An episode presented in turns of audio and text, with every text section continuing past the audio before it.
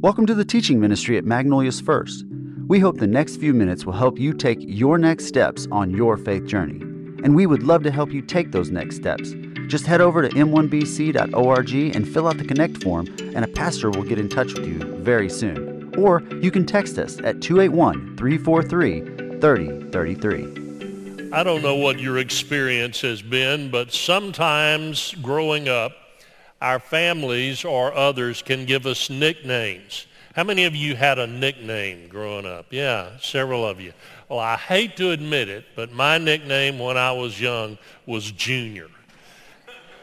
And I have no idea why my family came up with Junior, because my my name is not the exact same as my father's name, so technically I was not a, a junior, but that's who I became. Thankfully, I outgrew that nickname, and I hope some of you outgrew your embarrassing nicknames as well. Well, the author of the New Testament book that we have been studying for the last fourteen weeks had a nickname, but it was not an embarrassing nickname.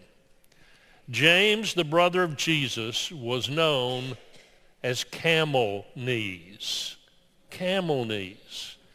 And it said it was because he spent so much time on his knees in prayer that they were gnarled and calloused like the knees of a camel. And already in the portions of his letter to those early Jewish Christ followers, we've heard him speak about prayer. Uh, James chapter one, verse five, he said this to us. If you need wisdom, ask our generous God, and he will give it to you. He will not rebuke you for asking.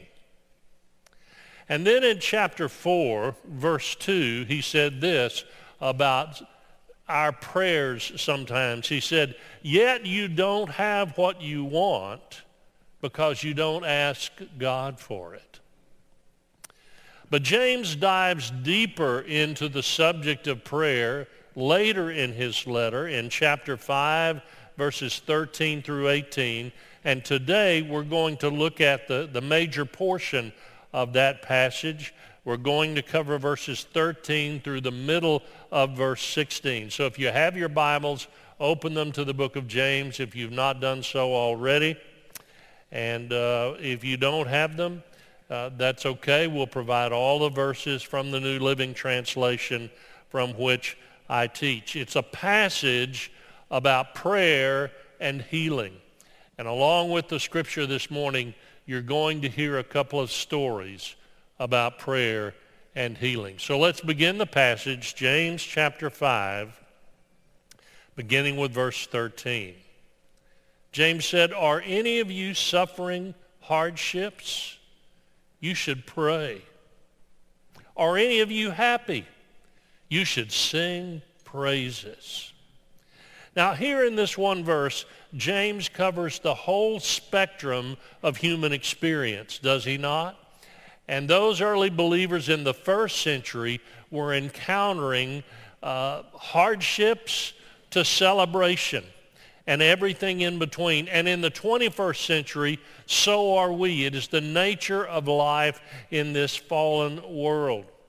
Uh, but James then, beginning in verse fourteen, expands on the first of those statements. Here's what he says. Are any of you sick? You should call for the elders of the church to come and pray over you, anointing you with oil in the name of the Lord. Such a prayer offered in faith will heal the sick, and the Lord will make you well. Now let's take that apart a little bit to find its true meaning. First of all, he says, call for the elders of the church, the spiritual leaders of the church. In, in our structure here at Magnolia's First, that would be the, the pastors and the deacons of our church, that if you are sick, you're to call on one of those leaders to come and to pray over you and to anoint you. Uh, and, and that happens on a regular basis in our church. We are sometimes called upon to go to the one who is sick, but many times uh, those who are sick will come either here to the front during invitation time, and I've anointed hundreds of people through the years, or they'll come to the hospitality room and we'll anoint them and pray over them there. But however it takes place, this is what James says you are to do if you are sick. And James here, I want to make this clear, James here is not saying that you should abstain from or minimize medical treatment. That, that's not his point. In fact, oil in New Testament times was synonymous with medical treatment. Uh, you remember the story of the Good Samaritan, where the injured man was helped by the, the Samaritan on the side of the road, and it said that he took him and he he had oil put upon him, because oil was just a part of the, they didn't have all the modern medicines at our disposal today, and oil was a major part of medical treatment. So he's, James is not saying don't seek medical treatment. So what's the purpose? What's the meaning of the anointing with oil? Well, there's differing interpretations uh, among Bible scholars, but uh, at least to me, I find usually the most simple is the most accurate. And I think the, the anointing with oil is, is a symbolic statement of faith in God's healing power. Call upon the spiritual leaders of the church to anoint you with oil in the name of the Lord. Now, what does that mean? Well, two things I think primarily are the meaning of that statement, in the name of the Lord. First of all, the healing is done not in, in the way that uh, involves any power or special uh, spiritual privilege of the one who does the anointing, but it's in the power of Jesus Christ. It's under the authority of Jesus Christ. You are anointing in the name of the Lord. And, and so I'll just tell you, I, I don't have a lot of credibility in my own mind for those who are the spectacular faith healers that have the, I'll just name one. I don't have a lot of faith in Benny Hinn. You may not even know who he is, but he has these giant healing crusades. But let me say this. I believe there are some people who are healed at those, but it's not because of Benny Hinn. It's because of Jesus. Amen. In the name of the Lord. And so you anoint in the power and in the authority of Jesus Christ. But then I think the second thing that means to anoint in the name of the Lord is in submission to the will of the Lord. Are you following me? In submission to the will of the Lord. And here is the reality, and the totality of Scripture bears this out. Sometimes, sometimes it is not God's will to bring instantaneous healing. It's just not. It's not God's will. Sometimes it is not God's will to bring healing short of one's promotion to heaven, where they receive the eternal healing of Jesus. That's, that's just the reality. But those things being said, sometimes it is God's will to bring instantaneous healing. And you will hear in this message uh, today two different stories about prayer and healing. Uh, but as we look into Scripture and we say that sometimes it is not God's will to bring healing, that sometimes he chooses to allow sickness and suffering to reveal the sufficiency of his grace, one of the greatest examples is the Apostle Paul. Look with me into Second Corinthians. Second Corinthians chapter twelve. I'm going through a YouVersion devotional series in Second Corinthians. I highly recommend that letter of the, the New Testament. It is the most autobiographical of all of Paul's writings. You'll learn more about the Apostle Paul himself from Second Corinthians than any of his other books, and he wrote more of the New Testament than anyone else. But in Second Corinthians chapter twelve, Paul becomes very personal and transparent about his own struggles and his prayers related to those medical, physical struggles. Let me say before I read the passage, many scholars believe, and, and I agree, that in all likelihood, Paul's thorn in the flesh was an optical disease. Because on one uh, place he says, you would have given me your eyes if you could have.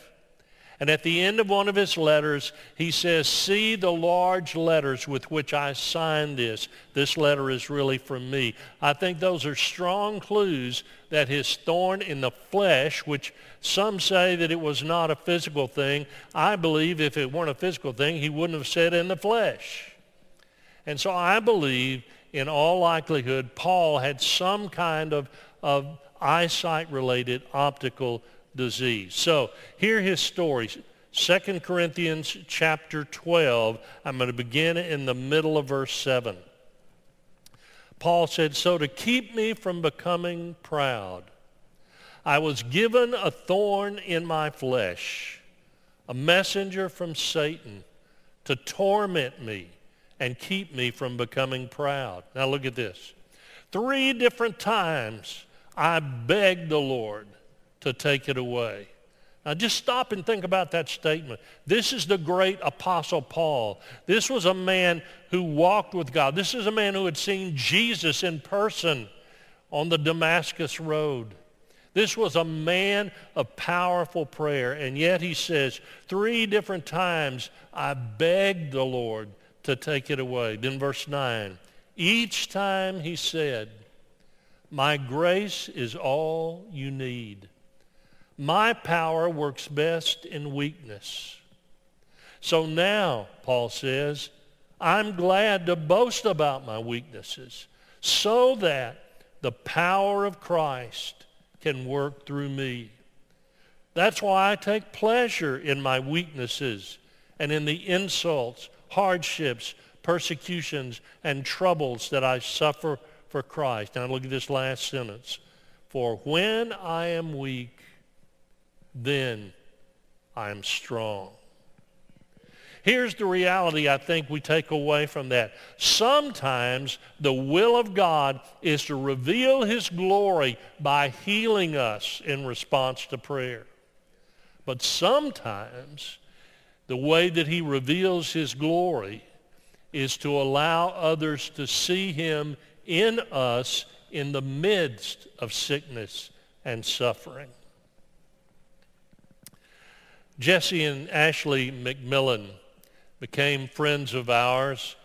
Uh, Cindy met this wonderful couple through New Life Ministry that she helped to, to lead for twenty-six years. Uh, Jesse was a pastor in the Cypress area. Uh, his sweet wife, Ashley, is a, a very gifted communicator. Jesse was diagnosed with a brain tumor in the fall of twenty fifteen. And last year, Jesse went home to be with the Lord. And throughout their journey of faith and prayer, Ashley had a blog that spoke words of truth and transparency and wisdom. And I want to share just one of the entries in her blog that described their journey. Listen, this is so powerful. She said, keeping hold of hope, even as Jesse's brain and body wasted away, was like this for me. From the first brain scan, from the first time I heard the words brain tumor in a sentence with your husband, to the day Jesse was set free from the shackles of sickness, we chose to seek out life. He and I both knew we would not grow old together. We kept living anyway. We kept hoping anyway. We opted to live like we knew healing was on the horizon because we knew it was. Earthly healing, listen to this. Earthly healing, my friends, is a delay, not a deliverance. We all die. even if we experience temporary healing from bodily illness. Jesse was fully healed the day his brain and body ceased to function. Knowing Jesse had limited time helped us open our hands and let the Lord give and the Lord take away without fear of what was coming. What was coming? What has already come for Jesse was heaven. Even now, I cannot find the hopelessness in Jesse's death. Is it hard? Yes, indescribably. Do I ask God what is supposed to be good about being a widow? Yes, sometimes daily. But I will die full of such gratitude for the life I was allowed to live with Jesse and the life I have with our kids now because of him. And then her last sentence is so profound. Healing comes in different ways. Isn't that a powerful testimony? God's grace, even in the midst of struggle and suffering. But sometimes God does choose to heal miraculously in this life. And you'll, heal, you'll hear a story of healing in that way in just a moment. I want to conclude with what I believe is James's final statement in this passage. And I want you to, to remember that this was a letter that was written. There were, there were no chapter and verse uh, divisions in his letter originally. They were added many years later. And so I believe this statement that concludes this passage begins in the middle of verse fifteen of James five and concludes in the middle of verse sixteen. So let me read that. He said, "And if you have committed any sins, you will be forgiven. Confess your sins to each other and pray for each other so that you may be healed." Jesus taught, he taught his disciples that not all suffering was a result of sin. But he also taught them that sin brings consequences. An unforgiven sin brings suffering. And so at the conclusion of this passage, this teaching on healing and prayer, he says to those who are sick, who would seek out anointing and prayer for healing, be sure that there is no sin that you are harboring, that you have not repented of to the Lord, that you have not confessed fully to him, and share that with those who come to pray for you so that your sin may be forgiven and you may seek the power of the Lord with a clear conscience. I said earlier that sometimes the Lord does choose to bring healing. And we have a story of that in our life. And I'm going to ask Cindy to come and share that story in her own words.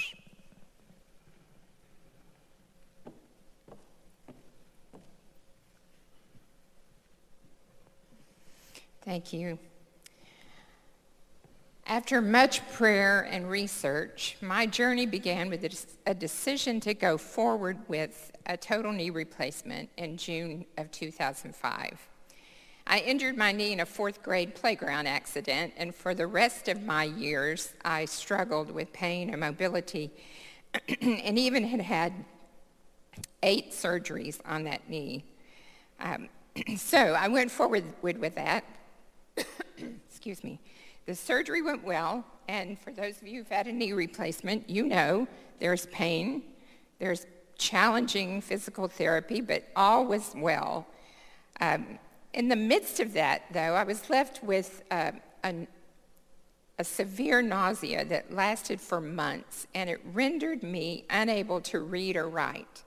And if you know me, you know that I always have a plan, and I had a plan, and my plan was to journal everything that the Lord said to me in this journey. I was going to make this a spiritual journey that I had planned, but he had a plan. he wanted to teach me some things about what it meant to be still and know him. And that is not one of my strong suits. But he had that plan. And he wanted me to do that without the crutch of reading or writing. You'll understand that in a moment. A few months after that knee replacement, there were some complications. And later I had two more surgeries on that knee. And with each of those, the pain increased and became more and more debilitating. And there was a time then that I feel like I just hit bottom. The, the severe chronic pain was taking a toll on me emotionally and physically. Doctors had no answers, but I could always hear the whispers of God saying to me that he was my answer.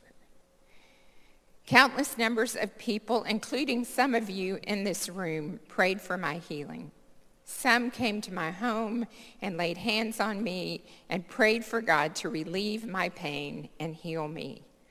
I read everything I could find in the scripture about healing. I studied healing and even felt, am I qualified for healing? That that was my, my sense. There was so much I wanted to learn during this time, but I still couldn't read and I couldn't journal. And one morning, God revealed to me at this point in my journey that if I journaled, I might manipulate the words and miss what he was trying to teach me. And I can do that. I know that. He knows me well. He really wanted to show me how to be still and know him. He had a plan. And so I waited and I prayed. I cried. The pain consumed my world. There was no comfort. There was no sleep. Everything was hard. I even missed a trip that we had planned to go to the Holy Land with my husband and my dad. And then one Sunday morning, in this very building, I was sitting at the piano playing during prayer time, and I clearly heard the Lord say to me, "Are you ready to receive my healing?" Well, that question was confusing to me, but I heard clearly what he said. And so I cried out to him, and I asked him to show me what that meant. And over the following weeks, the Lord began to reveal to me that there was a process and a preparation for healing. And so I continued to wait, and I continued to search for God's process. In April of two thousand six, about eleven months after my initial knee replacement, I'd waited seven weeks for an appointment with the top knee specialist in Houston. And I saw him, and I just knew I was going to get an answer. And at the end of that visit with him, he had no answers. He had no relief for me. And as I walked out of that office, I knew that I heard the say, the Lord say to me, "It is me that you need. No one else. It's me that you need." The next month, in two thousand six, we had planned to go to California for a worship ministry conference. And I just couldn't figure out how I could do that. And I'll tell you that I begged and cried for my husband to let me stay home. I just couldn't imagine traveling that far with so much pain. And I will say that he's a softie when it comes to me. And so usually he listens to my judgment and my feelings. And often he gives in. Uh, but it was interesting because he just told me that the tickets were non-refundable and that I needed to go. I wasn't happy about that, but I followed his leadership, and I am so thankful for his sense of the Lord's leading in that decision. We left on a Wednesday morning with Steve and Holly Ray. We went through crowded airports with me in a wheelchair, a three-hour flight in that cramped space, and I was a mess by the time we got to Los Angeles. But that night, we went to the first session of the worship conference and immediately encountered the presence of the Lord. We had an amazing time of worship, and my spirit was truly refreshed. My soul was parched and dry. Earlier that day, in the hotel room, I felt the freedom to write in my journal. I wasn't even sure why I took my journal. And this was the first journal entry in eleven months, and this is what I wrote. God has not allowed me to journal until now, and I do so today with great care. I don't want to twist any truth about lessons learned during this journey to make them more palatable or more dramatic. I stop now to pray that the words that I write here will be from the Lord and not a humanized interpretation of what God is doing in my life. We're good at that. I went on to list some of the things that God had revealed to me, and the very last words that I wrote were these: help me to not be afraid of healing. Now, I'll say later, as I reread that entry, I did not remember writing those words. I had never verbalized that fear, though I struggled with many issues related to healing. So day two of the conference was long and painful, and I spent the afternoon in the hotel resting, and again, at Ed's urging. Though the pain was severe, I returned that night. We'd been told that we'd be joining in a night of prayer and worship with their Spanish-speaking congregation, so we really didn't know what to expect. Uh, but from the moment we entered the building, again, the presence of God was thick in that room. Even though the chaos was incredible, there were a thousand people trying to find their seats to prepare for worship. The worship time began in Spanish, and we were surrounded by Spanish-speaking people on all sides praising God. Ed often says that Spanish is the language of heaven, and in that evening, it truly was. The, we found ourselves completely given over to worship, and we were singing confidently in Spanish. We felt that night that we were a people of one language, and I can't even tell you how amazing that was. Later, when we talked about it, we all agreed that there were times when we thought we could have spoken fluent Spanish through the power of the Holy Spirit. Well, during this part of worship time, the Hispanic man sitting next to Ed leaned over and told him that he had a word from the Lord for him, and this is what he said: "The thing that you have been willing to receive but have not truly sought will be given to you soon." How great is our God!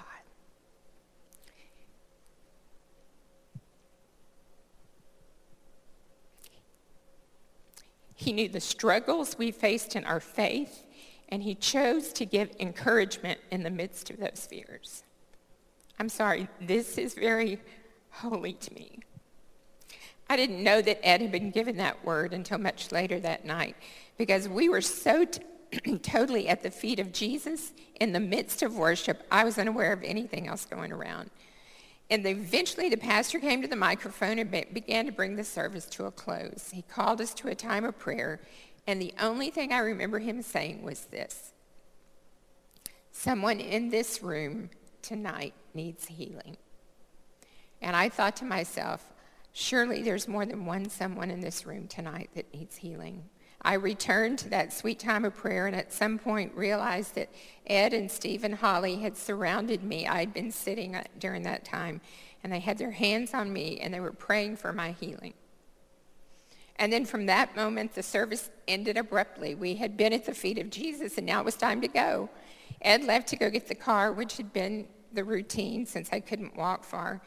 And as I stood up to walk out of the sanctuary with Steve and Holly, I st- I st- Since the Spirit say to me clearly, if you walk out with that cane, you will be in disobedience. And so I said it out loud, and Steve Ray looked at me and he said, "Then don't use the cane." Well, that was easy for him to say. And it wasn't until I took several steps to walk out of that sanctuary that I realized that I was pain-free.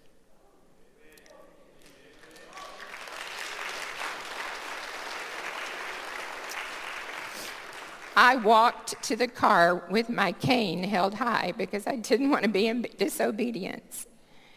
We got to the car, and Ed was completely confused because he was just sitting in the car. He asked about the cane. I told him what I felt the Spirit say to me, and then we sat in silence. in that car. The silence was not uncomfortable. The silence was holy. It was a reflection of what we had experienced in worship, and it was a sense of awe for an apparent healing. Words could not have worked in that moment. The next morning, after an amazing, pain-free night of sleep, we walked out of the hotel to meet Steve and Holly, cane-free, and they were amazed at how freely I was moving. It was an amazing day. Before we left for this conference, we asked Steve and Holly to choose what they would like to do on our off day, because they had never been to California, and they wanted to go to Universal Studios. But they feared that it was going to be too much for me, and I assured them that I could get a wheelchair, I'd be fine. But little did we know that just a few days later, I would walk all over Universal Studios pain-free. We spent over seven hours there. I walked the whole park, I stood in lines, and I rode fast rides, and it was amazing. And honestly, until that afternoon, no one had truly spoken the word healing. We all knew it. When we sat down to get a drink, and we all at one point just said, "You've been healed." I had been healed. But I need to tell you how that has affected me. It's both powerful, and as you can hear in my words, it's overwhelming. It has changed who I am. It has changed my perception of God. It has changed my perception of prayer. It has caused the Word of God to come alive to me, and it is holy. And I sometimes am not sure what to do with this part of it. I don't share this often. I only share it as God leads, and then it is with great care, because I do not want to miss what God has in this. He has a greater purpose for my healing. It is ne- it is not about me. It has never been about me. It is all about Him. It was not for my comfort. It was all about Him. He is the hero of this story. But it is also about this church and many others who need to know that God still heals. It has led me to a search for truth in His Word about the ministry of the Holy Spirit and how we have fallen short of believing the Word. Sometimes that's just because we grew up Baptist. Sorry. During those months of intense pain, I prayed earnestly for healing. But I must admit that though I desperately wanted to be healed, the whole idea of healing was scary to me. I felt unworthy. My problem was a pain and mobility issue in one knee, and there were people around me that had terminal illnesses. Why should I be healed when they had not? And what if God didn't heal me? What would people think? What would people say? You're praying for healing and you're not healed, so maybe you have unconfessed sin in your life, or maybe you just are lacking the faith. Well, that's where pride entered in in this whole journey, and that's what the enemy wants to do, to steal that. Eventually, it came down to two questions. Did I believe that God could heal me? Absolutely. Did I believe that God would heal me?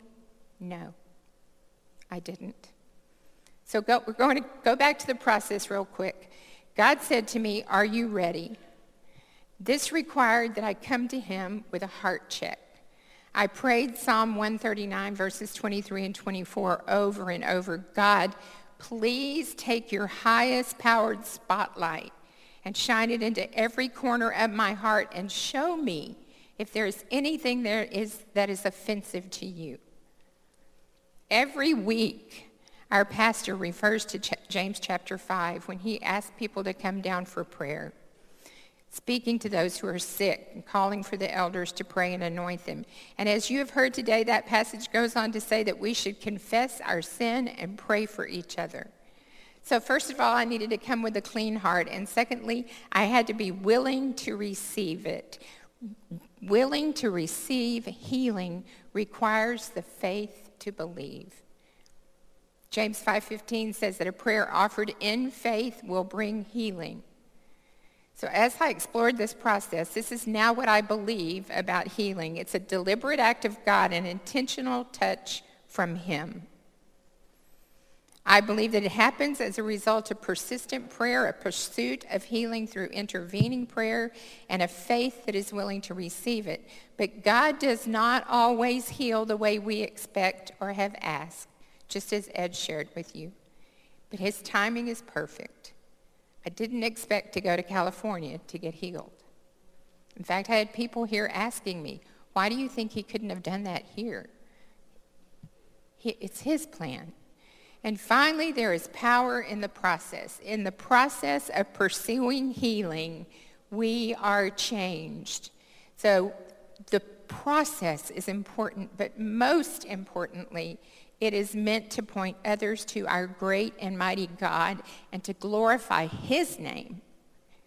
And he may choose to do that through a powerful act for others to see in this world. Or he may bring perfect healing by walking us into heaven. So today, I simply pray that through my healing experience, God will be revealed to you in a new way. My healing was not random. I believe that God healed me in such a way that Baptist churches might come to alive with hope in a, heal, in a God who heals. And we have been fearful of going there for far too long. God is our Jehovah Rapha, our healer. So just as I heard that pastor say that night of my healing, I say this to you. Someone in this room this morning needs healing. Would you take a moment right now to consider where you need healing? Perhaps it's physical. Maybe you're presently struggling with serious illnesses. Perhaps it's not an illness. Perhaps it's It's emotional healing. It's heart. It's a, it's a damage, a wound in you. An inner healing is needing, and God brings that. And let me just tell you, there is no illness too trivial to bring before the Lord. None. I've heard people say that. There's none. God offers healing. So no matter the kind of healing, will you be ready to receive his healing? Will you yield yourself to the process of confession and repentance of sin in your life, perhaps even of choices you have made that has contributed to illness in your body or in your mind or your soul? Allow God to work in you through the process of the pursuit of healing, and as you do this, you will see faith rising up, just as Elijah had great faith as he watched on the horizon for that little cloud to rise. You will begin to look for the Lord and believe in him as your creator and as your healer. And then be willing to receive whatever he has for you. So I pray that my journey will encourage you to pursue God in a new way through his word and in the power of entering into his presence through the gift of prayer.